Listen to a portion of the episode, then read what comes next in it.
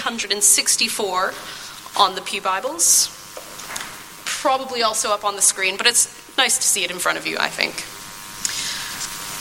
So 1 Kings chapter 22, beginning in verse 1. For three years, there was no war between Aram and Israel. But in the third year, Jehoshaphat, king of Judah, went down to see the king of Israel. The king of Israel had said to his officials, Don't you know that Ramoth Gilead belongs to us? And yet we are doing nothing to retake it from the king of Aram. So he asked Jehoshaphat, Will you go with me to fight against Ramoth Gilead? Jehoshaphat replied to the king of Israel, I am as you are, my people as your people, my horses as your horses. But Jehoshaphat also said to the king of Israel, First, seek the counsel of the Lord. So the king of Israel brought together the prophets, about 400 men, and asked them, Shall I go to war against Ramoth Gilead, or shall I refrain? Go, they answered, for the Lord will give it into the king's hand. But Jehoshaphat asked, Is there no longer a prophet of the Lord here whom we can inquire of? The king of Israel answered Jehoshaphat, There is still one prophet through whom we can inquire of the Lord, but I hate him, because he never prophesies anything good about me, but always bad. He is Micaiah, son of Imlah. The king should not say such a thing, Jehoshaphat replied. So the king of Israel called one of his officials and said, Bring Micaiah, son of Imlah, at once. Dressed in their royal robes, the king of Israel and Jehoshaphat, king of Judah, were sitting on their thrones at the threshing floor by the entrance of the gate of Samaria, with all the prophets prophesying before them. Now Zedekiah, son of Kenaanah, had made iron horns, and he declared, This is what the Lord says With these you will gore the Arameans until they are destroyed. All the other prophets were prophesying the same thing. Attack Ramoth Gilead and be victorious, they said, for the Lord will give it into the king's hand. The messenger who had gone to summon Micaiah said to him, Look, the other prophets, without exception, are predicting success for the king. Let your word agree with theirs and speak favorably. But Micaiah said, As surely as the Lord lives, I can tell him only what the Lord tells me. When he arrived, the king asked him, Micaiah, shall we go to war against Ramoth Gilead or not? Attack and be victorious, he answered, for the Lord will give it into the king's hand. The king said to him, How many times must I make you swear to tell me nothing but the truth in the name of the Lord?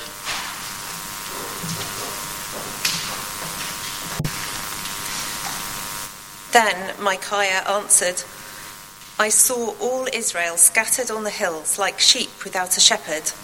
And the Lord said, These people have no master. Let each one go home in peace. The king of Israel said to Jehoshaphat, Didn't I tell you that he never prophesies anything good about me, but only bad? Micaiah continued, Therefore, hear the word of the Lord. I saw the Lord sitting on his throne with all the multitudes of heaven standing round him on his right and on his left. And the Lord said, Who will entice Ahab into attacking Ramoth Gilead and going to his death there? One suggested this and another that. Finally, a spirit came forward, stood before the Lord, and said, I will entice him. By what means? the Lord asked. I will go out and be a deceiving spirit in the mouths of all his prophets, he said.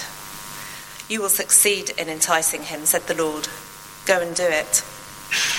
So now the Lord has put a deceiving spirit in the mouths of all these prophets of yours. The Lord has decreed disaster for you.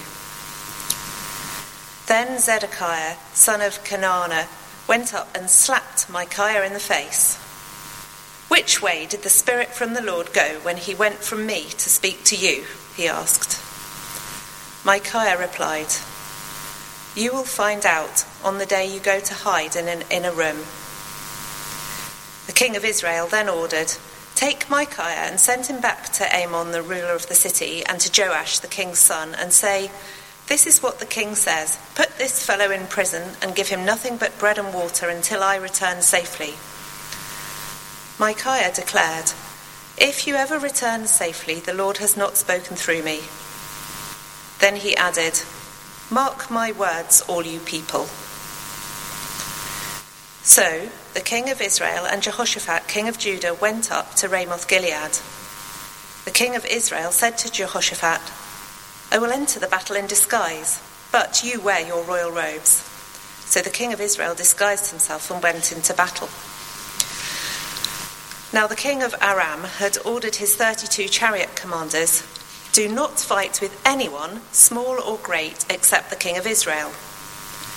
When the chariot commanders saw Jehoshaphat, they thought, Surely this is the king of Israel. So they turned to attack him. But when Jehoshaphat cried out, the chariot commander saw that he was not the king of Israel and stopped pursuing him. But someone drew his bow at random and hit the king of Israel between the sections of his armour. The king told his chariot driver, Wheel around and get me out of the fighting. I've been wounded. All day long the battle raged, and the king was propped up in his chariot facing the Arameans. The blood from his wound ran onto the floor of his chariot, and that evening he died. As the sun was setting, a cry spread through, through the army every man to his town, every man to his land. So the king died and was brought to Samaria, and they buried him there. They washed the chariot at a pool in Samaria where the prostitutes bathed, and the dogs licked up his blood, as the word of the Lord had declared. Thank you, Liz. Thanks, Monica. And good evening, friends. If we haven't had the chance to meet, my name is Jack, and it is wonderful to be with you as we come to the Word of God. Let's pray. Heavenly Father, we pray that as we come to hear your Word, that you would open our minds to understand it where it is puzzling, where we feel in the dark, we pray that your Spirit would give us light. Where it is hard, where it challenges us, we pray that you would humble us to be ready to receive a word that may, may challenge us and put us, push us beyond what we already think. We pray that you would help our hearts to be willing to yield to you, to obey you, to grow to know you more and more deeply. We pray in Jesus' name. Amen. Well, as Monica's already helped us see, you may be wondering what happened to our Summer Psalms series. I came here tonight for something a little more contained, a little light, perhaps what that's what we were expecting. Why this one-off sermon on a huge slab of historical narrative? Well, when Simon asked me to help out with some preaching during the summer, I was keen to serve and very glad to be here, but to make it a little more manageable for me and the rest of my workload, my one request was that one of these talks might be on a passage that I've been working at in my study. So, for those of you who may not be aware, I'm in here in Cambridge doing a doctorate in Old Testament studies, and what I'm studying is the issue of deceiving and lying in the books of 1 and 2 Kings. And this passage before us tonight is a significant one. It is a fascinating tale of twists and turns, of secrets and lies and deceptions. And I thought it would be helpful for us to consider this together tonight because it is the kind of chapter that you might come across in your devotions one morning, find a little puzzling, maybe just plain confusing, if not downright unsettling. And it's easy to then close the Bible and say, all right, that's enough scripture for today, and shrug your shoulders, and next time make sure you turn back to the more familiar and comforting pages of the New Testament. And yet, these unsettling pages of Scripture are as much the Word of God as anything else we have written down for us. And God has given us these words too, that we might continue to grow to know and trust our God. Often it's the chapters that we're most tempted to skip past, they're the ones we most need to hear, because they have something crucial to teach us about our God that we might at first not want to wrestle with, and yet we need to. What does this story have to teach people who follow Jesus, who claims not to be just the way and the life, but also the truth? That is what I hope for us to explore tonight. To begin with, we do need to back up a little bit. It's like we've just jumped out of a plane and parachuted into the middle of this big Old Testament book, so we need to stand up and get our bearings a little bit and see what's happening. Where are we?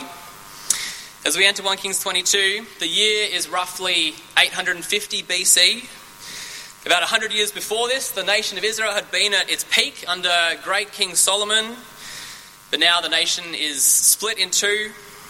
The northern kingdom of Israel has had this succession of evil kings, one after another, kings who have turned their back on God and led the people astray. And the king who is now on the throne is King Ahab. And if there's one thing you need to know about Ahab, it is that he is literally the worst. In chapter 16, when Ahab is introduced, it tells us that Ahab, the son of Omri, did more evil in the eyes of the Lord than any of those who were before him. This is a king who led the people to worship idols, who told them to bow down to the false god Baal. And the Lord is furious. Again and again, God has spoken to Ahab through the prophets, especially the, one of the most famous prophets, Elijah. God has warned Ahab to turn back again and again. And again and again, Ahab has refused. So the chapter we come to now is the final showdown between Ahab and God. Ahab has set himself up as God's enemy, and now we're going to see what God is going to do about it. For the nation as a whole, it is a time of geopolitical turmoil. Israel has been at war on and off with the nation of Aram to the north, also known as Syria. As we look at verse 1 of our chapter, it tells us there's been a ceasefire for the past three years, but conflict is brewing again because there is this Israelite city called Ramoth Gilead. The Arameans had captured it, they lost the last war, so they were meant to give it back. But the problem is the king of Aram has not kept his word. So Ahab's plan, the, the presenting issue here, Ahab wants to go and take the city back by force. Verse 3, he says, The king of Israel said to his officials, Don't you know that Ramoth Gilead belongs to us? And yet we're doing nothing to retake it from the king of Aram. That's what Ahab wants. He wants to take the city back. He wants to extend his kingdom, restore its honor, build up its grandeur by force if necessary, and necessary it seems to be. But Ahab does not think he can do it alone. So he reaches out to perhaps an unlikely ally, the southern kingdom of Judah, ruled at this stage by King Jehoshaphat. Verse 4 Ahab asked Jehoshaphat, Will you go with me to fight against Ramoth Gilead? Now, as you read the book of Kings more broadly, on the whole, Jehoshaphat's not a bad king. He mostly walks in the ways of God, but one of the things that Jehoshaphat is criticized for is for getting a little too friendly with the wicked king of the north. For whatever reason, Jacob decides, sorry, Jehoshaphat decides he will team up with Ahab, his buddy. So, verse 4 Jehoshaphat replied to the king of Israel, I am as you are, my people as your people, my horses as your horses. Jehoshaphat's going to bring his whole army to the party. He's like the poker player who pushes his whole stack of chips into the middle of the table. I am all in, he says. Seems like Jehoshaphat is pretty quick to throw Judah's, in, Judah's lot in with Israel's to risk bringing the two countries close together. Will Ahab's evil come to infect the southern kingdom too? There's a lot at stake here because Jehoshaphat is flirting with disaster.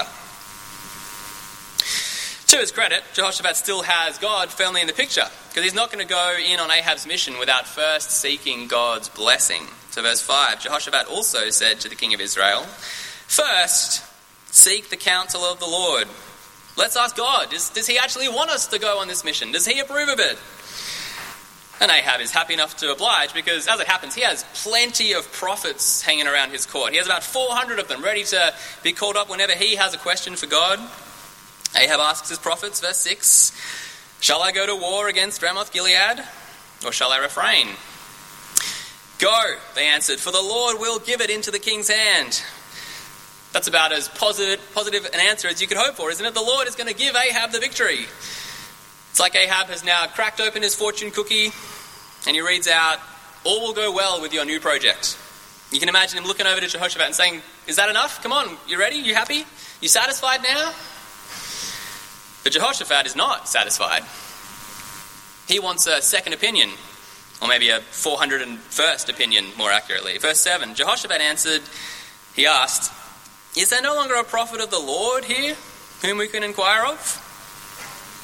Because Jehoshaphat has twigged to something quite subtle but very important. If you look closely at verse 6 in your Bible there, the 400 prophets said, The Lord will give it into the king's hand. L O R D with lowercase o r d, which means that the underlying Hebrew word there is the word Adonai. It's the more generic word for sovereign or master, a more generic descriptor for God.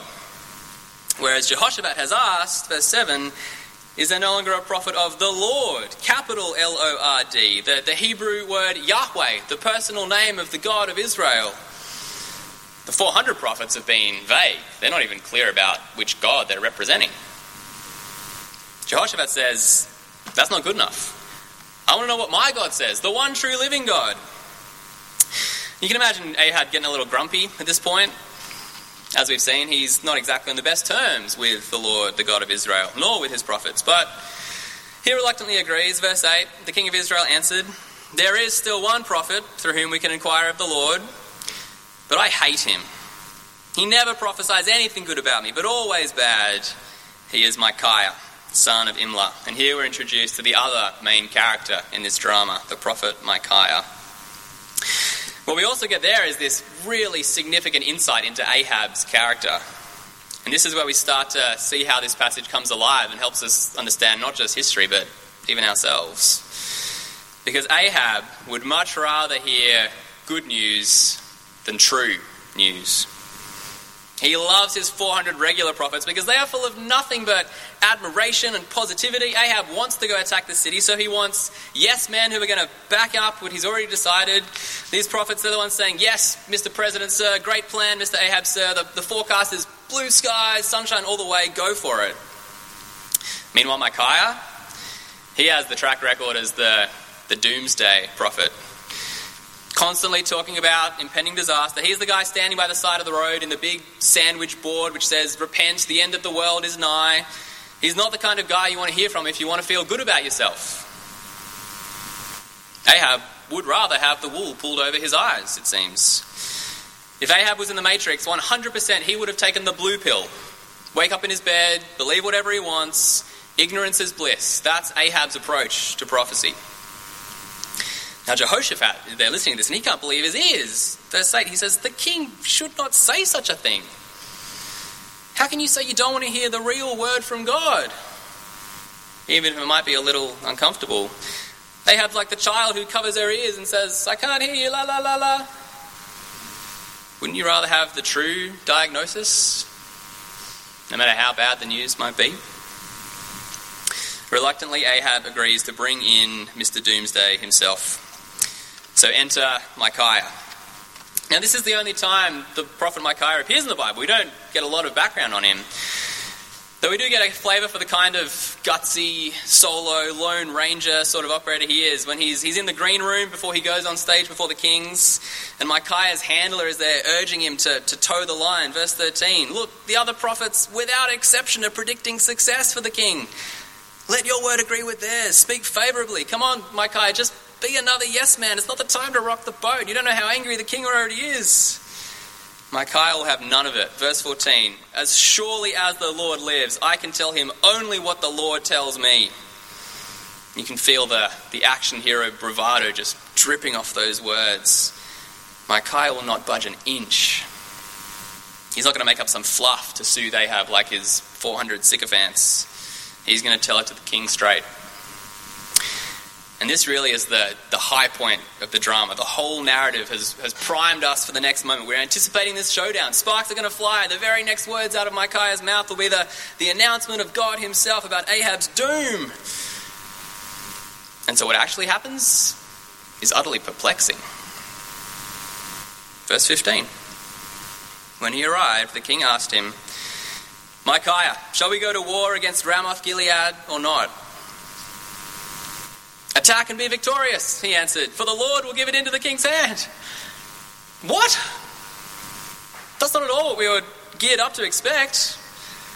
The Lord promising victory once again, that's exactly what the 400 prophets had said, and it's exactly what Micaiah said he wouldn't say. And more than that, Micaiah clearly told us that he's only going to say what the Lord himself has told him. Does that mean this announcement of victory for Ahab has actually come from the Lord as well? What is going on? As if that weren't enough to make it even more perplexing, King Ahab next shows us immediately that he knows something fishy is going on. He says to Micaiah, verse 16, How many times must I make you swear to tell me nothing but the truth in the name of the Lord? Ahab knows straight away that what Micaiah has just told him isn't true. He's saying, Come on, that's enough nonsense, just give it to me straight. Which again gives us another very telling insight into Ahab's character. He knows straight away that the promise of victory is not true. Which means at some level he knows that his 400 other yes men have told him something not true as well. Hold that thought. That's very important. We'll come back to that. We're back in this showdown. Micaiah happily obliges, okay, let me give it to you straight. And he then gives us the prophecy we were expecting. Verse 17 Micaiah answered, I saw all Israel scattered on the hills like sheep without a shepherd. And the Lord said, These people have no master. Let each one go home in peace. The army scattered, sheep with no shepherd, an army without a king, in other words. Ahab's doom. At this point, Ahab leans over and he nudges Jehoshaphat in the ribs and says, I told you so. Verse 18 Didn't I tell you? He never prophesies anything good about me, only bad. Take stock of what we've seen so far. What are we meant to make of Micaiah's words here? He first promises victory from God, immediately does a backflip and promises defeat. Is this God being fickle in the same breath, saying yes, yes, and no, no, as Paul puts it in 1 Corinthians, 2 Corinthians rather? Before we can wrestle those questions, we need to keep reading. Because actually, the very next scene is the crucial piece of information which changes everything, which flips this whole story on its head and shows us that nothing we've seen is as it seems. We need to go back and see it all afresh.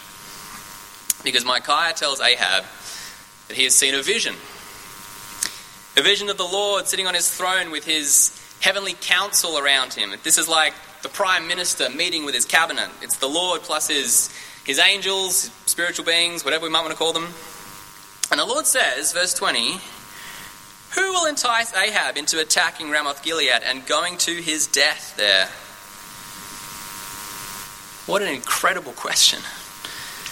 God says, Which of you spirits is going to go out and lure Ahab into fighting this battle and the aim is he's going to die. And the spirits bounce some ideas around. You can almost imagine them getting the whiteboard out until one of them comes forward and says, I'll do it. How? Verse 22 By what means? The Lord asked. I will go out and be a deceiving spirit in the mouths of all his prophets, the Spirit said. That's the plan. He's going to go and use Ahab's 400 prophets and speak through them, except he's going to speak lies. And then the Lord says, Great plan. He gives his blessing to it. You will succeed in enticing him, said the Lord. Go and do it. And Micaiah finishes with the summary that explains everything that's happened in the chapter so far. Verse 23 So now the Lord has put a deceiving spirit in the mouths of all these prophets of yours, Ahab. The Lord has decreed disaster for you. Micaiah is saying, that's what we've seen. That is the chapter so far. Those 400 prophets who promised victory in the battle, they were speaking lies Lies not dreamed up by them, but lies given them by the lying spirit God sent. And that promise of victory certainly sounded good because it was meant to entice you, Ahab. It was meant to be this tempting offer to lure you into the battle because the goal here is that you die.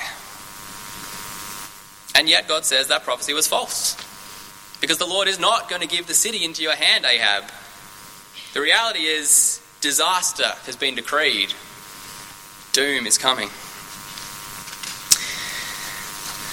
Now, as you read those words, I wonder what sort of thoughts and feelings go through your heart. First glance, it certainly sounds pretty unsettling, doesn't it? That God would have that kind of way with his own king. It's a narrative that, at the very least, is bizarre. What business does the Lord, the God of steadfast love and faithfulness, have what business does he have employing deceptive means to bring the downfall of his own king? Doesn't the Bible tell us God doesn't lie? Jesus is the truth. It certainly does. But the question then is if God is not lying here, then what on earth is going on? The crucial thing we need to notice to unlock this puzzle is to see that God here is not at all trying to be secretive He's not trying to hide what he is doing from Ahab because Micaiah is here reporting this division directly to the king. If the Lord were really trying to pull a sneaky deception over Ahab, then this seems like a pretty bad way to go about it. If you want to take someone in with a lie, why would you then immediately tell them that you were lying? The first rule of deception is you do not talk about deception. So there's clearly something more complex going on here. What we're seeing is that Ahab is given these two different and contrasting messages, which are both sent, in some sense, from God. The Lord sends both this lying spirit to deliver the false message of success, and he sends Micaiah to bring the true message. the warning of disaster, but also Micaiah is making clear what is going on. He's pulling back the curtain and showing that God has set up this whole situation. When we zoom out and look at the chapter as a whole, God's communication to Ahab, it's not really a deception at all. It's more like a choice. It's like a test. Ahab, here are these two messages. One, the, the great sounding word of victory, which you really wanted to hear, but it's a pipe dream. It's unreliable. It's the road to destruction. And the other is a bitter pill to swallow, but it's the truth. So, which are you going to choose? Which message will you trust? And as the passage goes on, you get to see what Ahab chooses. As his story comes to an end, verse 29, first he chooses to reject Micaiah's word. He goes up to the battle anyway, despite everything he's heard. Verse 30, interestingly, Ahab goes to the battle in disguise, which is not exactly what you would choose to wear if you were confident that God had promised you a victory. That's what you thought. You, you, you wouldn't wear armor at all, right? I'm bulletproof. I've got the divine sanction. The fact that Ahab goes in disguise, again, suggests that deep down he knows what's going on. He knows the Lord is not on his side. And verse 40, 30, verse, sorry, verse 34, just to make it really clear this is an act of God. A random archer fires a stray shot that just happens to find the chink in Ahab's armor. Humanly speaking, what are the odds? No, this arrow is the lightning bolt in the Lord's hand. And so our story ends with the king dead, the army scatters, the battle is lost, and Ahab has been enticed to his doom, just as the Lord's word had said. If this passage leaves you with questions, believe me, it's left me with more, and we can't unpack them all tonight. A couple of reflections that I want us to work through to help bring this home. And the first is really the obvious question what does all this say about the truthfulness of God? How can we trust a God who does something like this? Does he deceive Ahab in the end? I hope it's clear by now that that is not what's going on in this story, because we've seen that Ahab was not deceived. He knew this message wasn't true. He said, Come on, Micaiah, I want the truth, because he knew that it was false. He went to battle in disguise because he knew that the warning of doom was the real prophecy here. So the question then is why on earth does he go up to the battle if he knows that he's headed for disaster? It seems to me the only real option is that Ahab goes to the battle even in spite of the truth he has heard. He rolls boldly into the night towards his doom, eyes wide open, because the only alternative is to humble himself before the word of God and repent. Ahab is so hardened in his rebellion that he would rather keep chasing the lie all the way to his death than humbly turn back to God and accept the truth. That's hardly a surprise if you've, if you've read all of his story. Ahab's whole life has been a lie. He has already completely embraced falsehood in every way. God's given him chance after chance to turn away from his false gods who are not gods at all and turn back to the true God, but again and again, Ahab's not interested. So in the end, God's judgment finally falls. But instead of God just zapping Ahab with a lightning bolt instantly, the particular form that God's judgment takes is to design this situation to make it really clear that Ahab, in the end, chooses the lie for himself. So it's not so much that God lies to Ahab, it's more that God sets Ahab's own lie before him and makes it really clear that this is a lie, and then Ahab decides to choose it anyway. There can be no doubt to anyone that Ahab has chosen what was false, and he chose it for himself. This has all sorts of things to say to us as human beings in God's world who by nature embrace the lie. In all sorts of ways, that is what we people do. We are utterly self deceived, and that is our nature in all sorts of ways humans on our own without God. We believe all sorts of things. We embrace all sorts of things that are just not true. We live lies. God doesn't love me. God's a stickler for the rules. He doesn't care about my happiness or joy. Life is best when I make it all about me. My happiness is what matters most. I'm worthless. No one could ever find any value in me. I'm perfect, just the way I am. In all sorts of ways, every single person out there, and in so many ways, every single person, any, every one of us, in all sorts of ways, we embrace the lie. And in the New Testament, we find out that this experience that Ahab had is not just a one off. It's an illustration of something that happens more broadly in the world for those who reject God and embrace the lie. So turn with me to 2 Thessalonians chapter 9. Sorry, that's not right. 2 Thessalonians chapter 2 and verse 9. Which once I get there, I can tell you what the page number is.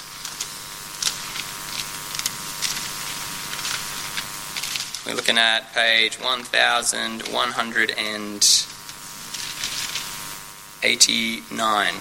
1189. As Paul teaches Christians about the coming of the man of lawlessness, which is a whole sermon for another time, we read these words 2, 2 Thessalonians 2, verse 9 The coming of the lawless one will be in accordance with how Satan works.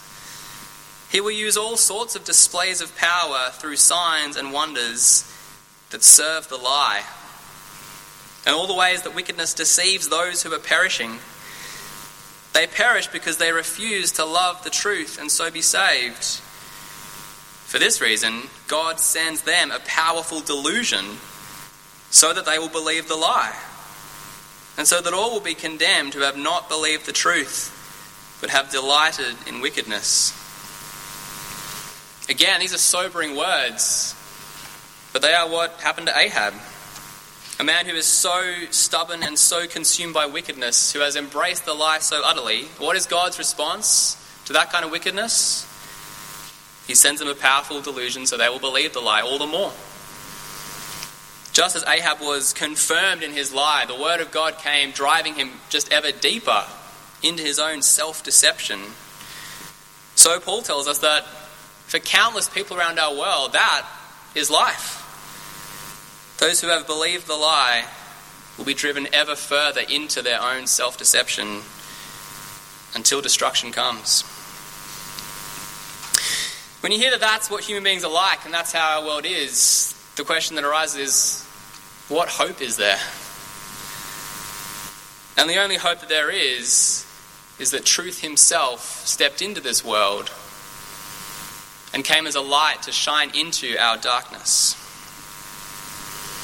There will be some in our world who never find the light, who never have the veil lifted, some who love the darkness so much and have served the lie, so that destruction will be their end. And that's terrifying and how full of sorrow it is. But the hope that we have is that that is not true for all people in God's world. Thanks be to God that He lifts the veil for some. If you know Christ, know that it is not at all because of anything that you have decided.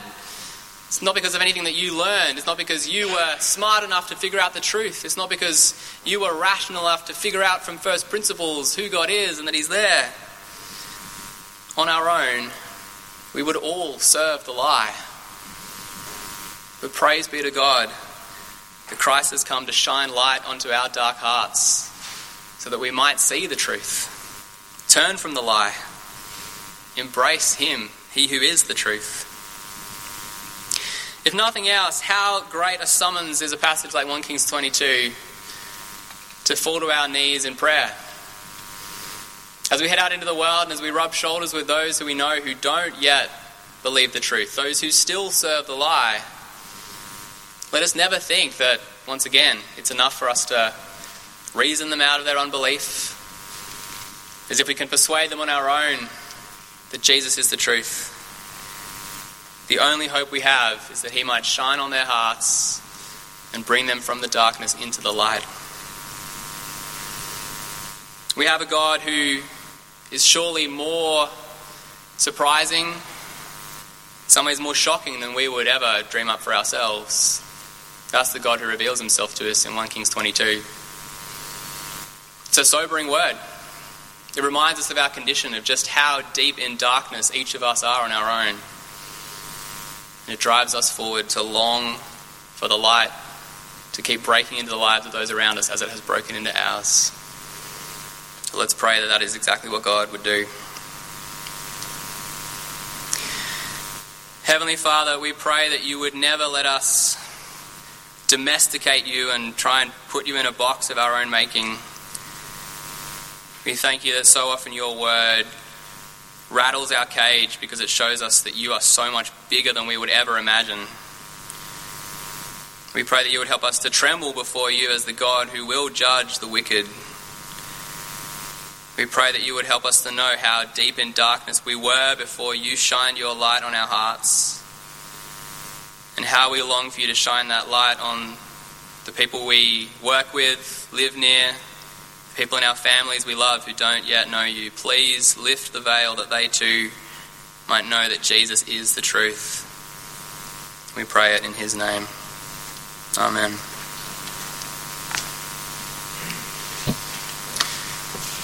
We are going to sing together again as we respond to a word that for some may have been challenging, hard to hear,